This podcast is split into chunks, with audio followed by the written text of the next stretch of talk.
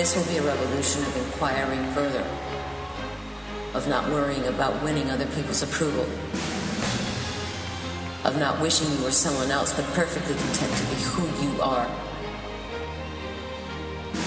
Someone unique and rare. Y cuando estamos a punto de llegar a la 1 menos 20, ya empezamos una nueva edición del Listos para Despegue. Muy buenos días, Lourdes Carmona, ¿qué tal estamos? Buenos días, Emilio. ¿Qué tal? ¿Todo bien? Muy bien, ¿cómo estás?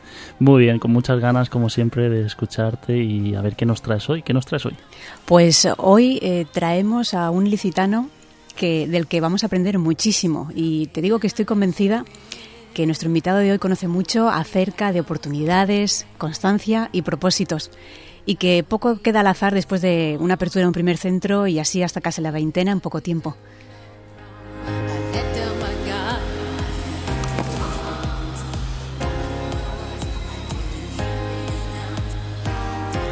Pero siempre empezamos con el editorial.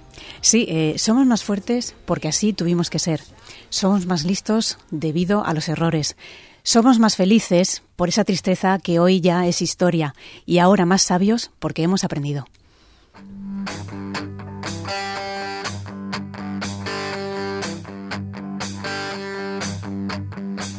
I was a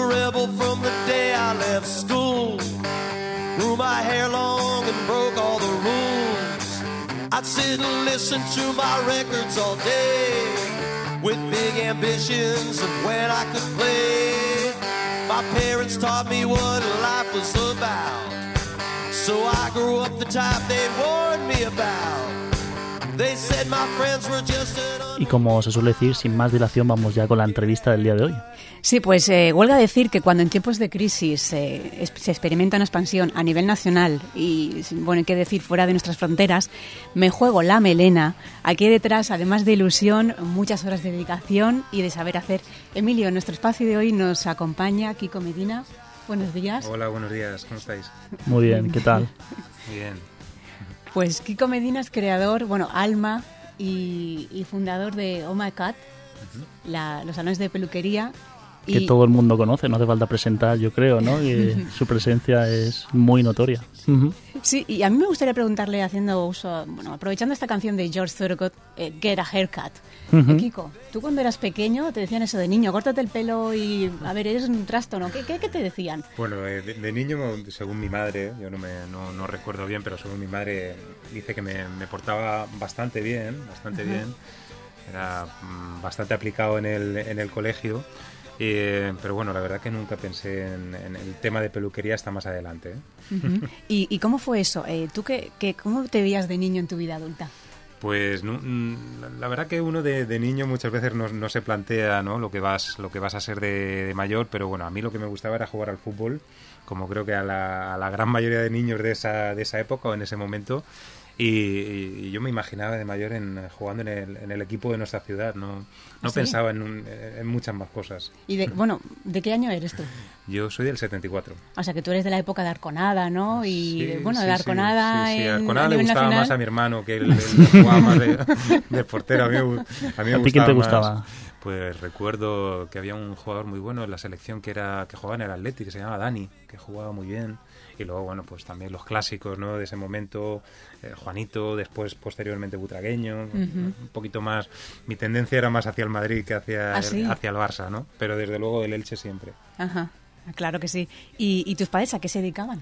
Bueno, mis, mis padres, eh, mi, mi padre se dedicaba al, al mundo inmobiliario y mi madre era ama de casa, porque bueno, en casa eh, somos eh, seis hermanos, eh, éramos ocho en, en total y bueno, pues eh, ella centraba su- sus labores en, en casa, pero mi padre... eh, bueno, mi padre toda la vida se ha dedicado al tema, al tema inmobiliario, además muy, muy vinculado siempre aquí a la ciudad al- y al mundo del fútbol también. él, él se dedicaba a, a alquilarle las, las viviendas a, las, a los jugadores del Elche cuando venían. Él era la, la persona que los recepcionaba y, y los situaba en la ciudad, así que yo eh, cuando era la época de fichajes por el mes de julio así me encontraba siempre había gente que decía, bueno, papá, ¿este, este, este quién es? ¿no? Y me decía, bueno, pues este es un jugador que han traído el Elche, que, que, bueno, pues el chico ha venido solo, es joven, y nos lo traemos a casa a comer, ¿no? Y, Ah, vaya, entonces. y allí lo teníamos, ¿no? Y, y era curioso, porque, porque, bueno, posteriormente, la verdad que siempre que, que comencé mi, mi andadura ya en, en el tema profesional y empecé a viajar, siempre que iba a alguna ciudad, mi padre me decía, oye, pues mira, ve, ve a quedar con esta persona, que tengo un amigo que, que, que, que está viviendo en Huelva, que jugó en el fútbol, que jugó aquí en el Elche en los años no sé cuánto, y oye, y te va, y te va a encantar conocerlo y ve y lo saludas y tal. Y qué bueno. Ha sido a gusto viajar, ¿no? Sí. Y, y bueno, y de adolescente, ¿cómo eras en el cole? Bueno, pues eh, la verdad que como, como comentaba antes, si- siempre me ha gustado, me ha gustado estudiar y, en casa a todos los hermanos se nos ha dado bastante, bastante bien estudiar. Pero bueno, cuando llegó el, el momento de el momento de terminar el colegio, que antes terminábamos un poquito después que, que- que hoy, ¿no? Tenía unos 13 años o así. Tenía, tenía que estudiar, así que fue cuando decidí comenzar a estudiar peluquería. Ajá. Pero, pero bien, la verdad que se- los estudios se, se me daban bien, por suerte. Y, y bueno, y si hubiese una palabra que definiese tu personalidad, ¿cuál sería? Pues eh, tenaz, tenaz, constante, sí, cómo no, sí, persistente. Eh, bueno, otros le llaman cabezonería, ¿no? A todo esto que yo digo, pero, pero sí, tenaz. ¿Y piensas que el, haberte, el hecho de haberte criado con una familia con tantos hermanos, eso te, te- te ha ayudado a ti a... ¿De Sí, qué por, forma? Por, ¿Cómo por lo- lo menos a, a trabajar en equipo, ¿no? Con todos los que éramos eh, en casa, pues, pues sí, el, el ser una familia grande, la verdad que, que siempre enriquece, ¿no? Porque bueno, cada uno en casa, al final, aunque seamos del mismo padre y de la misma madre, cada uno somos diferentes. Y, y, bueno, la verdad que en casa nos, nos entreteníamos bastante, ¿no? Y, y bueno, afortunadamente después de, de tanto tiempo cada uno ya viviendo en sus, en, en sus sitios, eh, afortunadamente mantenemos un, un contacto muy, muy bueno y, y gracias, yo creo que, que- que muchas veces a la hora de actuar, a la hora de hacer las cosas, ese background que uno tiene, ¿verdad? esos antecedentes, el, el- el cómo te han educado también, o el, el- porque no solo te educan tus padres, sino en mi caso yo, yo era el cuarto de seis, o yo soy el cuarto de seis, y claro, tus hermanos mayores te enseñan mucho. ¿no? Claro, oye, y me pregunto, ¿qué coche tenía tu padre? Porque para meter a seis chicos Sí, o yo- seis niños, ¿cuántos eres? ¿Había alguna niña? Eh, sí, somos tres, tres hermanos y tres hermanas. Yo lo sigo pensando, que no sé cómo cabíamos en el, en el R6 que tenía mi padre. Ah, sí. ¿no?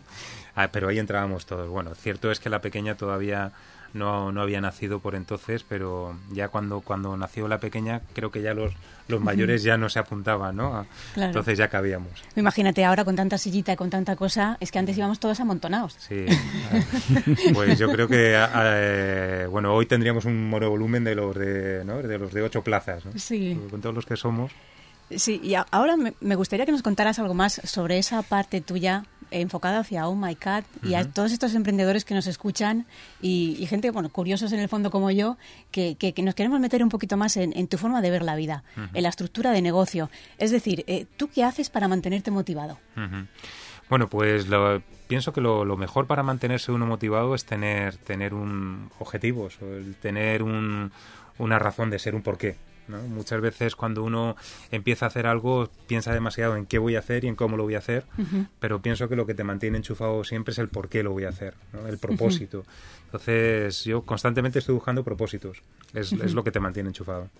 Sí, desde luego que no es, eh, es- Yo creo que es la base, porque en el fondo si sabes lo que hacia dónde te diriges, el resto es cuestión de tiempo o, o Sí, trabajo. sí, en el trabajo, fondo. eso es. En definitiva, hoy creo que, que vivimos en un momento donde eh, lo que más existe es información. Eh, el acceso al conocimiento, el acceso a la información es lo que ha cambiado todo y lo que verdaderamente está posicionando ahí a aquellas ideas que son buenas, aquellos, aquellas personas que, que tienen un propósito muy claro y que saben alinear a gente alrededor de ese propósito. Ajá. ¿Por qué? Porque en definitiva el diferencial no es la información. El diferenciar es la capacidad que tú tengas de poner gente alrededor de tu marca. Y saber elegir también a las personas. Claro, y el equipo, o sea, un- cuan- cuando, estás pensando en una compañía como la nuestra, con la, con la perspectiva de crecimiento que nosotros tenemos, eh, no, no puedes pensar en 10 personas, en 20 personas. Nosotros hoy ya somos más de 500 personas dentro del- del grupo. Vaya. Y, y la gente tiene que vivir la marca, tiene que vivir el- eh, tu- de- también de tus ideales. Porque si no, pues bueno, al final la gente va a ir a tu trabajo, va a estar trabajando durante un tiempo, si encuentra algo mejor se va a ir. y, nosotros lo que necesitamos es que la gente se sienta a gusto trabajando con nosotros, que es el limitante que tenemos. Si no tenemos gente para trabajar, si no tenemos gente que crea en nuestra idea, no vamos a poder abrir más salones de peluquería.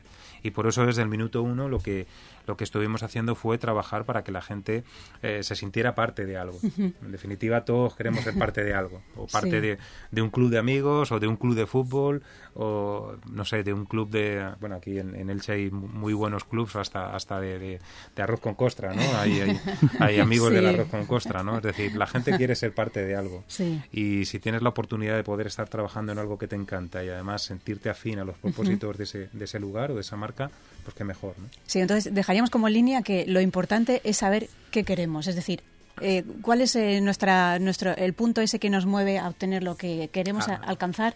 Y luego, en el fondo, es rodearse de personas eh, que afines, porque ese sentimiento de pertenencia lo necesitamos. yo creo que es parte de nuestra supervivencia básica. Así es, necesitamos sentir, sentirnos parte de, o sea, sentirnos importante donde uno está trabajando, ¿verdad? Porque, porque si no es muy difícil. Y cómo no, también, eh, no solamente el, el, sentírtelo, el tener ese compromiso donde estás trabajando, sino también tener las competencias adecuadas. Y ahí es donde entra la parte de formación, donde nosotros hacemos eh, mucho hincapié, donde trabajamos mucho con nuestros equipos en en, mejorar sus habilidades eh, competitivas para que el cliente cuando va a un salón de peluquería o oh pues que sienta que, que el servicio está hecho a su medida. Ajá.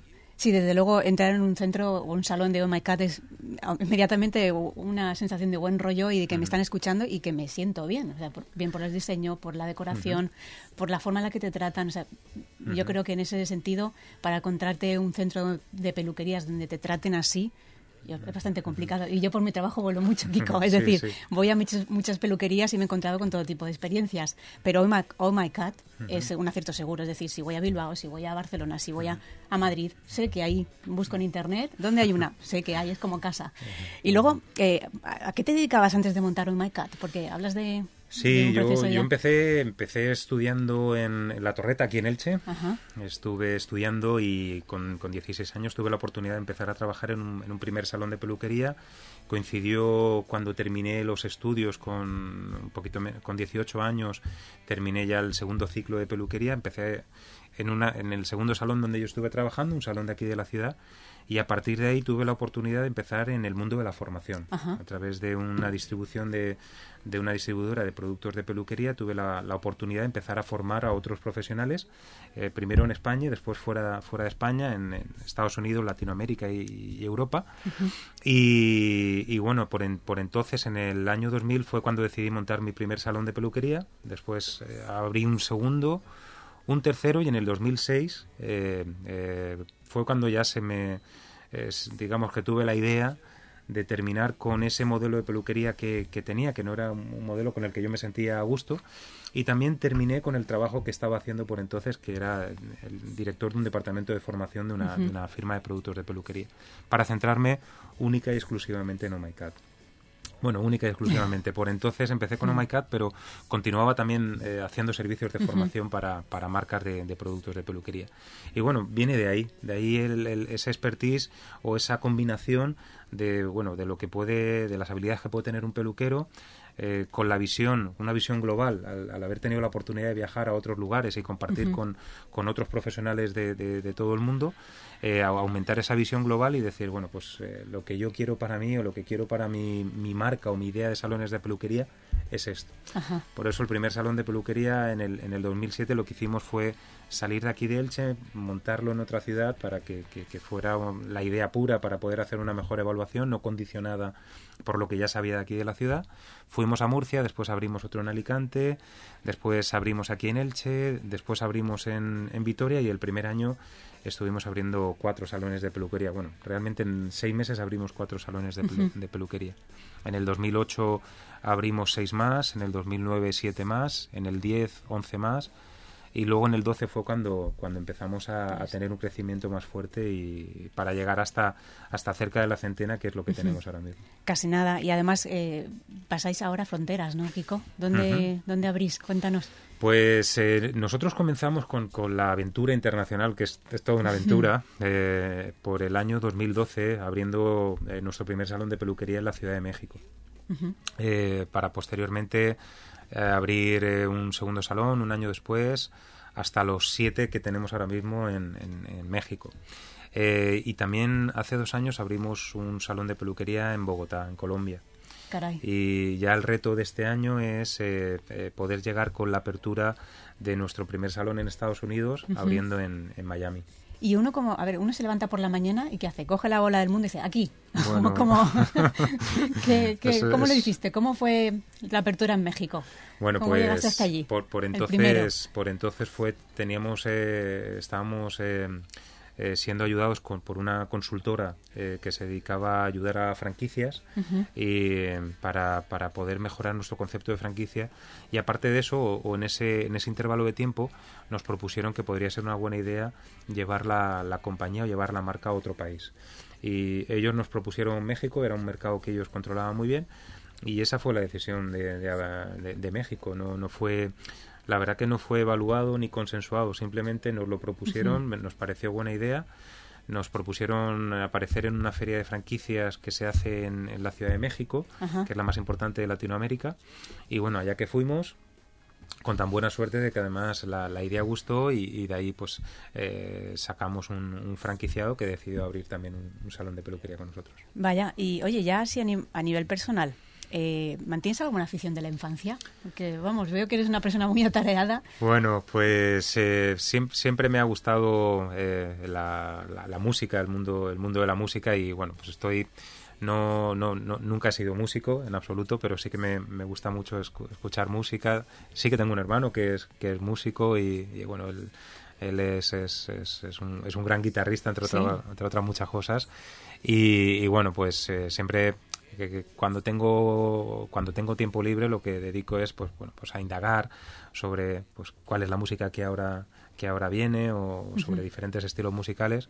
Y sobre todo lo que sí que hacía de niño y sigo haciendo hoy es leer leer, Ah, sí. leer y leer mucho mucho mucho eh, bueno mucho de ficción. No, no, no todo lo que me gustaría la verdad que lo, lo de- dedico poco poco espacio a esa a esa ficción pero sí mucho a aprendizaje en torno a eh, mundo mundo empresarial eh, tema tema de marketing y tema de, de- de nuestro sector Y así me has dicho la música y ¿hay algún grupo promesa que dices tú, estos van a despuntar? Porque con tu ojo clínico seguro, seguro que llegan muy lejos. Bueno, ¿Cuál pues sería? eh, no sé ¿qué, qué te podría decir. Pues hay gente gente muy buena aquí en, en España. Bueno, aquí en Elche hay gente buena. Hay un, hay un grupo de unos de unos amigos míos que se llaman Summer Riders. que estuvieron el viernes pasado. No me digas, estuvieron por aquí. ¿no? Pues ellos, a mí, a mí me gustan mucho como, como suena. eh, son, son gente que, que la verdad que, que suena muy bien y en España pues eh, hay grupos que ya llevan un poquito más de tiempo pero no son tan conocidos como el Columpio Asesino que a, a mí, a mí me encanta No los conozco, ¿eh? o, o bueno pero ya hay a- soy más más que de los nuevos soy más de los clásicos no a mí me encantan los planetas por ejemplo Ajá. eh, música, o sea, yo no sé la de las veces que, que he visto a los planetas, pues puedo haberlos visto en concierto 12 veces, no sé si es demasiado, pero bueno, soy soy fan de, pues, de, de ellos, ¿no? Y, y bueno, y a nivel a nivel de música internacional, pues bueno, pues los, los que conocemos así más más habitualmente, Coldplay, por ejemplo, pues es, es una banda que siempre me ha gustado. Eh, sí, te, te Sí. podría listar otro, otros muchos, ¿no? Pero bueno, así como más conocidos. Pues Kiko, de veras que tendría 500 preguntas para hacerte.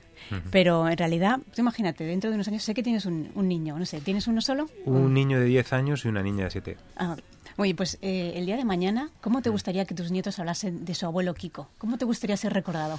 ¿Cuál Potente, es potente, sí, esa pregunta es potente. Bueno, pues, pues, pues una persona que actuó bajo sus principios. Creo que sería, estaría bien, ¿no? Pues, o sea, siempre tenía claro que, que lo que quería hacer eh, cada vez que, que- que hemos puesto algo en marcha es poner algo que, que sea capaz de transformar esa industria donde nosotros estamos. Así es como nace Oh My Cat, con la idea de transformar una industria, no porque la industria en la que estamos no sea buena, sino por, por hacer una aportación, por hacer una aportación a, a esa industria, por cambiar la idea que la gente puede tener de relacionarse con los salones de peluquería, por ejemplo. Pero, pero sobre todo eso, que, como alguien que, que ha actuado siempre bajo sus principios. Que le gustaban los planetas. Eso es. que no es poco, ¿eh? actuar bajo sus principios. eh, yo creo que, que es una, una ambición muy, muy, muy sana y muy necesaria. Kiko Medina, muchísimas gracias por acercarte hasta este espacio y, sobre todo gracias a Lourdes Carmona por dirigirlo también. Muchísimas gracias a los dos. Lourdes, no te olvides de la reflexión que viene enseguida del día de hoy. Gracias.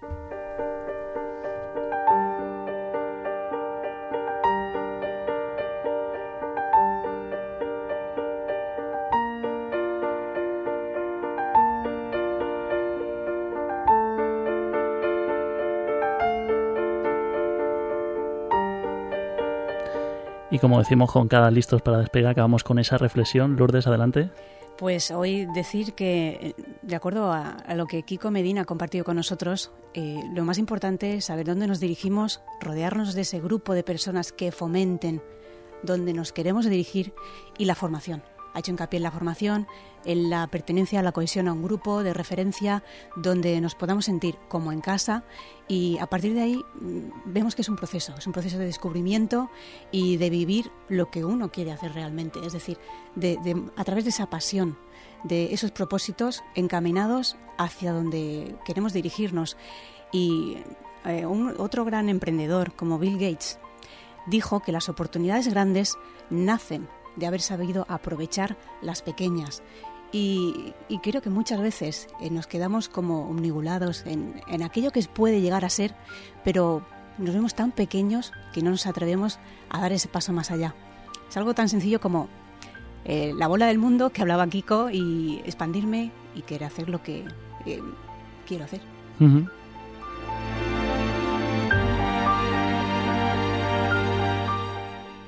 Pues para obtener el máximo de nuestro potencial y sentirnos conectados con nuestra esencia, es de vital importancia, como veis, tener aficiones, motivaciones y dedicarnos al menos una hora al día a nosotros mismos.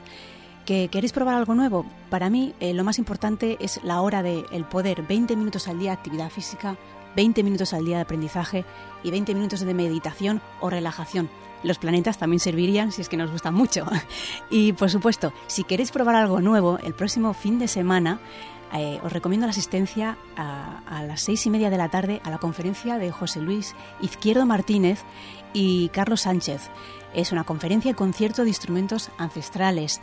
Eh, estos instrumentos generan frecuencias vibratorias y hablamos de cuencos tibetanos, eh, cuencos cuencos oceánicos, también hablamos de palo de lluvia y estos instrumentos generan frecuencias directas a los famosos chakras que liberan emociones. Es decir, es una experiencia, en palabras de José Luis, de déjate llevar, relájate, trae una manta, ropa cómoda y una esterilla mm. y sobre todo contactar con Manuela García en el Centro Biodescanso en el 605-449-058. Lourdes Carmona, muchísimas gracias. Ha sido un, todo un lujazo el programa de hoy, como siempre. Listos para despegue. ¿Dónde podemos encontrarlo? www.listosparadespegue.com y en Facebook Lourdes Carmona Gutiérrez. Nos escuchamos el martes que viene. Un saludo. Gracias.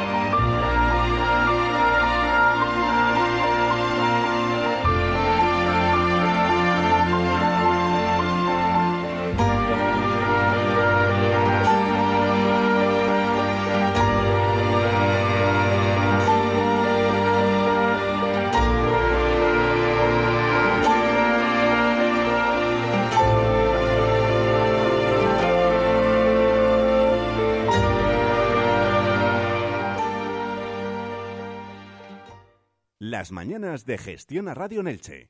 El protagonista eres tú.